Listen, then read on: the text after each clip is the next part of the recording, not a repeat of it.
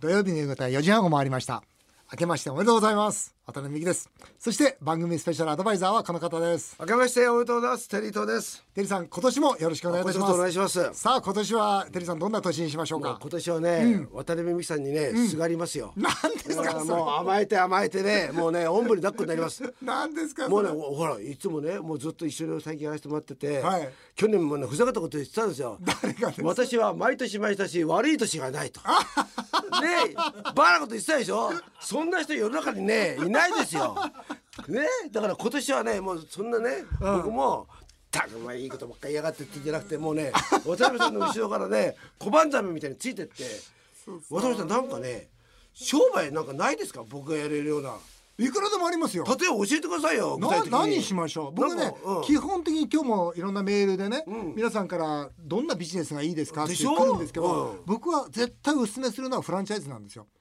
やっぱりゼロからやったらリスクは本当に大きいです。そうですよね。フランチャイズっていうのは成功をフラ、まあ、本部見なきゃダメですよ、うん、本部が成功している、うん、そのビジネスモデルを安く借りれるのがフランチャイズなんですよ。ということは、はい、今年ね、フランチャイズを私やらせてもらいます。あ、わかりました。やりましょう。うん、あのもし、うん、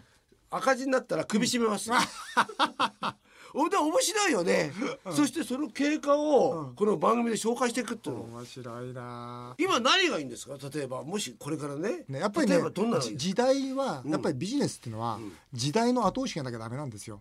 これからどういう時代になるの、うん、そのために必要なっていうところで、例えば今惣菜ビジネスですよね。あ、言ってましたね。そう、やっぱりあの、まあ、仕事忙しい、帰ってくる、うん、でまあコンビニの弁当はちょっと味気ないなと、うん、で手作りの惣菜が、まあ、さんじゅうきゅうしゅるい並んでると、うん、じゃあそれをじゃあ今日はこれ食べてこれ食べて、やっぱ手作りで家で食事をするとか、うん、やっぱこれはそういう、これからそういう時代ですよね。惣菜、女性社会進出を含めていいですね。あとやっぱりファーストフード強いですね。あのアメリカ、まあ僕、まあ、アメリカが今度行ってくんですけど、やっぱりファーストカジュアルというこの業態強いですね。だ、つまり何かというと、単なるファーストフードじゃなくて、要するにちょっと本物の商品を出すファーストフード。ファーストフードっていっぱいあると思うんですけど、うん、ね、例えばもうそれこそ以前はね、あの僕はデニーズができた時って、うん、もうハンバーガーとか食べるの食べてたやつか、はい、である時から、はあ、飽きちゃったな、やっぱり、うん、やっぱり日本人だからこれ照り焼きがいいなとか、うん、それよりもやっぱりは、ね、デ, デニーズで牛丼食いたいなとか、うん、すき焼き鍋食いたいなってことになって、うん、どんどんアメリカンっぽいものから和風になってきたじゃないですか、うん、そうですね。そういうふうに考えると、うん、ファーストフードもどういうふうに変わってくるんですか。僕はね、本当に本物になると思いますね、うん、例えばチキンなんですけど、チキン、はい、チキンなんだけども、日本人チキン好きですよね、うん、すごくここが決定的に違うのは、うん、オリーブオイルで揚げるんですよ。あ、だから通常の贅沢じゃないですか。そうそう、だから非常にオリーブオイルの香りがあって、うん、でなおかつ揚げるのは胸肉しか揚げないんですよ。そうするとヘルシーなわけですよ。だからヘルシーでオリーブオイルもヘルシーで、うん、つまり、うん、そういう、まあ言ってしまうと、えー、本物の、まあ、フライドチキンっていうか、そういうビジネスがこれから僕どんどん出てくると思いますね。なるほどね。こういうところちょっと狙い目だと思いますね。面白いですね。ありがとうございます、はい、それではテリーさん、今年の言葉を教えてください。神奈川県ラジオネームの潤いの砂漠さんなんですが、うん、うちの会社の会長が古いタイプで、うん、仕事始めに全社員参加で毎年書き初めがありますと、うん、その時の初心を表す熟語のセンスが出世に響く時がありますと、うん、渡辺さん、テリーさんがにせんじゅうはちねんの初心を書き初めするなら何と書きますかという、こういう実はなるほどと年明けらしい、新年らしいメールが来てます。笑顔で突撃ですね。それ書き初めですか。書き初めだったら笑顔とかその止まんじゃ突撃まで行くんですか。いや、なんかそうなんか行けって感じの、なんか笑顔で突撃、えー、そう、笑顔で行ってみよう、まあ、笑顔で突撃でいいです、ね、その心は、えー、なんか明るくね、うん、楽しく、そしてでもなんか前向きに行こうっていう、そういう。なるほどね。あ、渡辺さん、僕は今年はね、もう書いたんですけど、準備ですね。何またそのまたそのなんかさ、僕がさ真面目に言うとそうやって人を疑うような目で見るんですか、いつもいつも。お前とは違うぞって。俺は笑顔で突撃、僕は準備だからちょっとお前よりもっとものを深く考えてるぞという、その何ですか、その準備という心、それはどういうやっぱこう狙いはずっとこう生きてきたじゃないですか、うん、で僕やっぱり今まで生きてきたことを全部人生の準備だと思うと、そしてこっから本番が始まるんだと。それでまあゴールを例えばはちじゅうとかきゅうじゅうに置くじゃないですか、うん、そこからもう一度逆算し直して、うん、でこのいちねんかんを準備に使って、その死ぬまでのまあ設計図を書くいちねんにしようと。で僕はこう決めまして、はい、だからこっから人生僕始まるんですよ。だからワクワクしてるんですよ。すごいね。ってことでなんか宇宙ロケットでもロケットじゃないですけど、うん、まあ、うん、やりたいこといっぱいありますから。なるほど。楽しみですよ。やりましょう。やりましょう。はい。ということで今年も頑張っていきたいと思います。さて今週は今年こそはいい年にするぞスペシャル。前回に引き続き都知事失格という本を出版された前東京都知事松江洋一さんをゲストにお迎えします。ぜひお楽しみになさってください。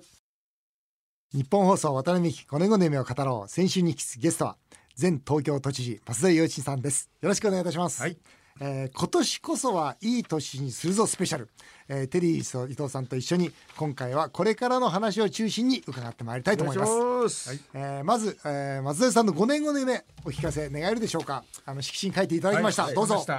国際的活動と書いたのはいやまだ具体的にはなんか思ってないんだけど、うん、まあ、せっかく若い時海外で仕事して、うん、外国語もいくつか喋れますから、うん、まあそういうことで今今後はお役に立てばなと思って、一番あの都知事の時悔しかったのは、はい、やっぱりあの東京都って大きな町だしにせんにじゅうねんにオリンピックやるから、ね、諸外国と仲良くしないといけない、ね、だから特に隣の韓国とか中国とか、うん、あのと喧嘩ばかりしてたら話にならないんで、うんうんうん、仲良くしようと思って、えー、それで北京市長さんとか、はいはい、ソウルの市長さんこれ姉妹都市なんですよ。で姉妹都市で行くのは昔あの鈴木都知事がよくおやりになってたんで、私もそれやってやろうと思ってやったらボコボコそのファーストクラス含めて叩かれたんですよ。だけどやっぱりそういうことをやったおかげで結局日中首脳会談もできたし、うんうんうん、日韓首脳会談もできたんで、うん、やった方がいいと思う。だからあのそういうことも含めて、うん、まあ、あの国際的なネットワークもあるから、うん、エヌピーオー でもいいしいろんな形の国際的な活動で、えーまあ、エネルギーを使いたいなと思ってます。うん、いいですね。いいですね。松江さんね、あの、まあ、ちょっと国際的な話とはまた別に、はい、小池さんが都知事ですよね。はい、でそれこそ、まあ、松江さんはちょっと悔しい思いして、うん、まあ、やめましたけども、うん、小池さんの都知事としての力量はどうでしょうか。いやまだだから実績が上がってないっていうことが一番問題で、うん、結局あの豊洲の問題も、うん、まあ来年じゅうがつに開場するために、うん、結局入札でミスしちゃって、そうですね、えー、まあご利用し的に今決めちゃったわけでしょう、うん、で豊洲決まんないってのは築地の跡地も決まんない、うん、ということはあそこはまあごせんだいの観光バスの駐車場にしようと思ってたんで、うんうん、でその後横通ってるあの環状に号線が通らないとですね、うん、結局選手村と競技場をつなぐシステムがダメだ、うん、それからやっぱり私は自動運転をにせんにじゅうねんにやりたかったんです、うんうん、でそのためにはただ車ができればいいだけじゃなくて、うん、道もしっかりしとかないといけない、うん、そうすると今やってるところを築地大橋含めてきちんと開通させて、うん、そこで実験するってことは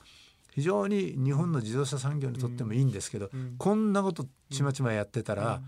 自動車産業も完全に世界から遅れちゃう。お聞きしたいんですけどね、なぜそれができないんですか。本来なら小池さんは今知事の立場で今松井さんおっしゃるようなことはどんどん現実化できるわけじゃないですか。なぜあそこで止まってるんですか。僕はそれがわからないんですよ。いやだからそれはやっぱりあのこの前の選挙希望の党を作って、はい、国政と二足のわらじ踏んだらあ入ったらこんなことになるわけですよ。二足のわらじ履くとあれですか、その例えば都の職員が動かなかったりとかそういうことですか。いやいや人間の体は一つだしにじゅうよじかんはにじゅうよじかんですから小池さん自身が自分の時間がないものすごく勉強しないとあの国と同じぐらいの大きさですから東京都全体をどうするかを考えてるとそれ寝る暇もないぐらい勉強しないとダメですよ。国政なんてやってる暇ない。今希望の党からちょっと外れましたよね。外れたってかも、うん、そうですね、今ご代表外れて、はいはいはい、でで都知事として専念したとしても力量はどうですか小池さんも。だからそのまず都の職員を動かさないといけないとともにですね全体のグランドデザインって東京どうするかがないといけないんで、うん、そうでしょうね、そうでしょうね。だからにせんにじゅうねんの後どうするんだと、うん、だから例えば豊洲築地問題について言うと私はね築地をね、うん、世界最高のデートスポットに変えるっていうのが約束で世界中の恋人がそこに来る。いいじゃないですか。簡単に言うと今の東京の悪いのはですね、うん、あの芝居でもコンサートでも早く終わりすぎる、うん、だってろくじはんに見に来いって言ったら誰が行けますかって、うん、でっていうのは遠いとこ帰りたいからだっていうところもあるんだけどとにかくですね夜中のじゅうじまで芝居やる、うん、その後飯食うとこないんですよ、うん、そうですね。それで最高のフランス料理をじゅうじから食わせるところを築地にやる、うん、そしてあそこ船着き場作りますから、うん、そうするとナイトクルーズやりながら船の中でロマンチックにご飯食べると。あ、なるほど。で銀座からじゅっぷんだもん、うん、歌舞伎をだからじゅういちじぐらいに終わって見に来てくる外国人の客ができるようなことをやりたいと思って、うん、ただこう、 こういうアイデアをみんなで議論してやらないといけないのに、うんうん、豊洲問題があったら築地はそのまま残して食のなんか、そうですね、あれ作るって言ったから、そうですね、非常に中途半端なで、あの時はあの築地残留派と豊洲に行く派の両方にいい顔をするために行っちゃったのが今ツケが来てるわけですよ、ね、それで入札改革もそれは改革した方がいいかもしれないけど現場知らないで行ったからそういう風になっちゃった。だからやっぱりポピュリズムが根本的な原因かなと。やっぱ政治家って票が欲しいと思うと自分の主張を言えなくなりますよね。そうなんです、そうなんです。だから票よりもとにかく俺は自分の言いたいこと言うんだやるんだという姿勢がない限り、そしたら怒っちゃうんですよ。だから怒っちゃうんですよ。小池さんもったいないなと思うのはやっぱり人気あったじゃないですか、うんはいはい、で僕ね人の批判ばっかしていて結局今何にもしてないっていうのがすごく気になるんですよね。だからなんかするときにねそのバッとこう大衆系するようなことをこうアドバルを上げるのもいいんだけど、うん、実は裏でねいろいろ目に見えないところで汗かかんといかんところはあるわけですよ、うん、例えばね森さん組織委員会のトップですよ、うん、どんなに嫌いでもこの人とやっぱり上手に話を合わせないとオリンピックうまくできないところがある、うん、それからあの今の安倍政権けしからんなと思っていたってそれは国の政権握ってるわけですから、うん、官邸といろんなあの話を合わせないといけないと見えないところでやればいいんですけど、うん、それはものすごく大変なんだけど、うん、そういうことの上に花が咲くわけですよ、うん、ところがそれを全部あのなんだブラックボックスでやっちゃいけないみたいなことを言って、うん、じゃあもしやらなくてにせんにじゅうねん今言ったようなことを国とも喧嘩する組織委員会とも喧嘩するんで、うん、できるんですかねっていう感じで、うん、あの私も相当森さんと言い合ったり喧嘩したけどもしかしやっぱり両方では折り合わないといけないって国とも喧嘩したけどもしかしそこはお互いに譲り合いみたいなところあるんでそれが見えないんですね。まあ水面下でやっとられるかもしれませんけど安藤さんはじゃないですか そのそれこそ参議院で新党をこう出られたじゃないですか。いや大変ですよ。あだからね国政と都知事無理だってふたつは無理だっていうのはめっちゃくちゃ大変ですよ。新しい政党作る金はかかるわね人は集まらないわ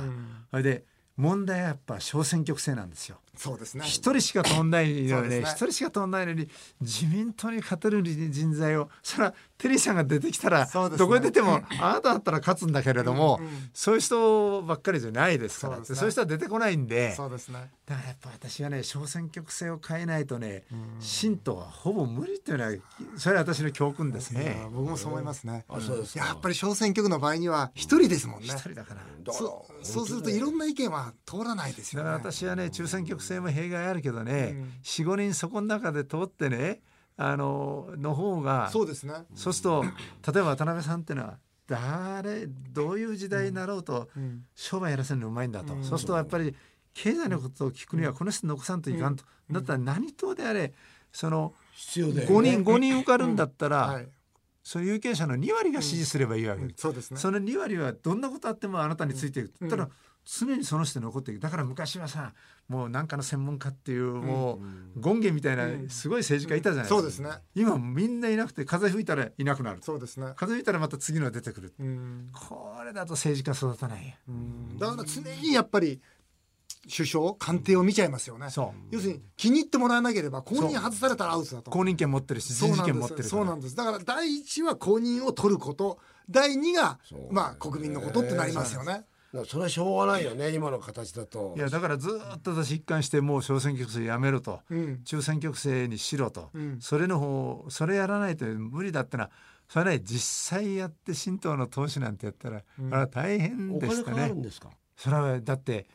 あの供託金選挙の時払うだけでも参議院ひとりろっぴゃくまんですから、ね、でじゅうにん経ったらろくせんまんですから。松井さんお金どうそうお金どうしたんですか。借金して、うん、それでただあの票取ったから、うん、政党要件があったんです。なるほどなるほど。だからあのあれね必要な票と議席なかったら、うん、それはもう今頃破産してますよ。あそうですか。 だ, だからやっぱりね金なんですね。で逆にたくさん通すことができれば金入ってくるが希望の党の失敗は何百人通すつもりだったんだけど減ったからそれでもひゃくにんぶんってのはお二人の金払って帰ってくるわけです。だからみんなそれを担保にして、あの議席と票を取ることを担保にして、つまり政党助成金が来ることを担保にして選挙をやるわけです。なるほどね。でもそれはきつい。それから組織持ってないから手足がないからポスター貼り一つにで。あの野党は連合がいたり共産党とか公明党が組織持ってるで自民党も組織持ってるだパッとその日のうちにポスター貼ってくれるわけですよ。ただもう小さな政党とか無所属だったらポスターだって貼れない、ね、ポスター貼れないですもんね。あと小さな組織あと小さな政党作っても実際問題として、うん、国会ってなんとかなるんですか。何にもならないですね。発言できないです。そうなんだよ。だからそこのね、うん、そこもありますよね。なんかほらテレビ的にはねかっこいいこと言ってるけど前世代で言わしときゃいいんだみたいな形で現場行くとなかなかそれで自民党の予算委員会のトップ や, やってた人間ですがね、はい、今度新党のチビ政党の党首になると、はいはい、予算委員会の一番最後にしか質問されて自民党がさんじかんぐらいのうちごふんとか そ, う、ね、それでそこも最後時間切 れ, 切 れ, 切れちゃってさ、ね、カットってなるん で, で、ね、ひどい話でだからもう大体ね、うん、あの上と下全部私経験するのが人生で、うん、大臣までやってもうチビ政党で苦労すると、まあ、そんなことやってるからね。ただあの小さい政党で皆さん頑張ってる方いらっしゃいますけど、うん、僕大変だなと思うのは結局何言っても通らないし何言ってもまあ簡単に言えばスルーされる。だから数は力なんですよ。そうですよね。そうだよね。だって、うん、お分かりましたって聞いてりゃいいんだもんね。聞いてりゃいいんですもん。聞いてりゃいいんだよね。簡単なずっと無視続ければいいわけですから。そうだよね。もうごもっともって。でもまあそれが民主主義だから、まああの反省込めて言うと一票でも目標を取る努力をやっていかないといけないけど。ね、あとやっぱ国民ももう少し。当たり前かもわかんないけど、ね、もうちょっとなんか考えた方がいいよね。でも若者は保守化してるんですよ。してるんですよ。これが問題なんだよね。でも今回ね、あのーはい、松井さんいらっしゃるってことでたくさんメールが来てます、はいはいはいえー、ご紹介させていただきます。まずですね、世田谷区のゴンベイさん、はい、松添さんの最後の方の記者会見は何を言ってもダメだったと思います、はい、すいません。今頃よく考えると別に賄賂をもらったわけでもないしファーストクラスとビジネスクラスの差額をとに返したらそれぐらいで良かった気もします、うん、また頑張ってくださいというね、はい、ありがとうございます。嬉しいメールも届いてます。これもしたひどい、えー、今のひどいメールでね散々さ文句言っていたりしてそうそうそう時が経つとそうあの時あれ良かったんじゃないの失礼な話して、ね、まあまあサーカスですからそんなもんです。失礼な話して、ね、調布市調布市の本田さんです。私は松井さんがそんな悪いことをしたと思ってませんみんなこう言ってるね見てたあの時ねボロクソ叩いてボロクソよあの人とっととやめさせろって言ったくせしてだけどですよこう言ってるんですよ。結構好きな政治家でもありましたいやあのねかみさんにかみさんにばかされたね、うん、あんたいちえんもどっからも賄賂ももらってなかったのって言うからすいませんじゃないけどももらってないよっていや本当もらいがないんだよ賄賂のそれを不倫もないんですよ。いいですね、残念な残念ながらってあんな女好きなのに一切ないんですよ。おうおうそうすると男とすれば金集めの能力もない女性にも持ってない、ね、なんだこれはってテリーさんが言うんじゃないかなと。松井さんあれですかあのまあまあそれこそそういうお金っていうのは別に賄賂じゃなくても、うん、なんかねその政治資金なんていうかな、うん、援助みたいなのなかったんですか。いや金みたいな。いやそれはね途中時々パーティーやった時にそれあるけれどもドカッと来ないですからつまり支援団体もないからそのないんですパイプが。大衆人気だったからね、うん、これまあ途中なんですよね、えー、ところで自民党にいてほしかったですと、うん、なんで新党を作ったんですかと、うん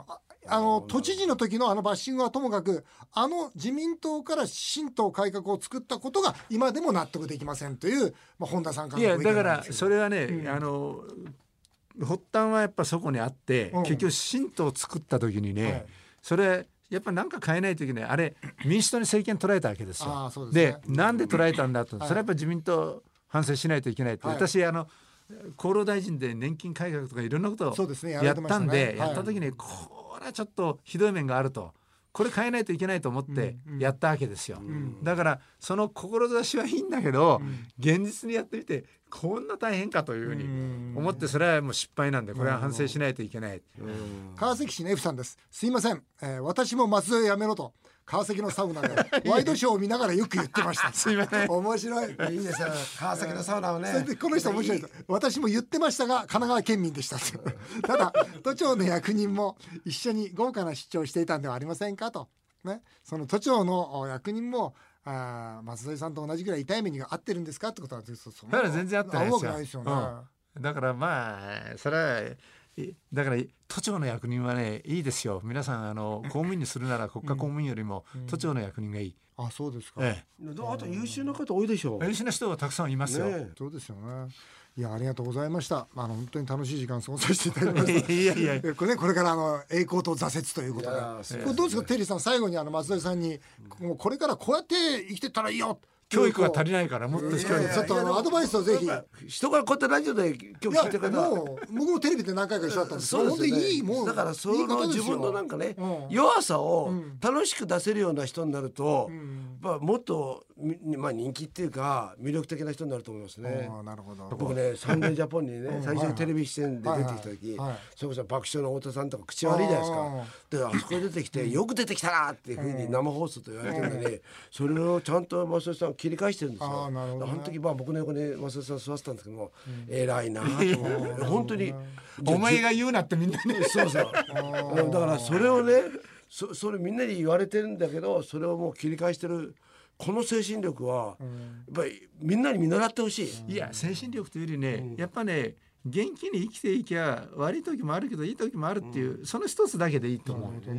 必ずいい時あるんでね、うん、最後に松井さん、あの私あの若者たちの夢を応援するイベントを主催してるんですが、はい、まあ、東京都知事失格自ら認めて人生これからやり直すと、松井さんからですね、ぜひ今夢を追いかけている若者たち、うん、ええ、最後にこれメッセージをいただきたいです。あのね、世界中で活躍できるチャンスいっぱいあるから日本だけとどまる必要ないです、はい、で挫折はみんながあるんで、うん、そこから這い上がっていけばいいんで、夢はいっぱいあると思いますよ。だから頑張ってほしいですよ。なるほど、ありがとうございます、えー、渡辺美樹ごねんごの夢を語ろう、今年こそはいい年にするぞスペシャル、松田洋一さんにお話をお伺いしました。ありがとうございました。どうもありがとうございました。どうも。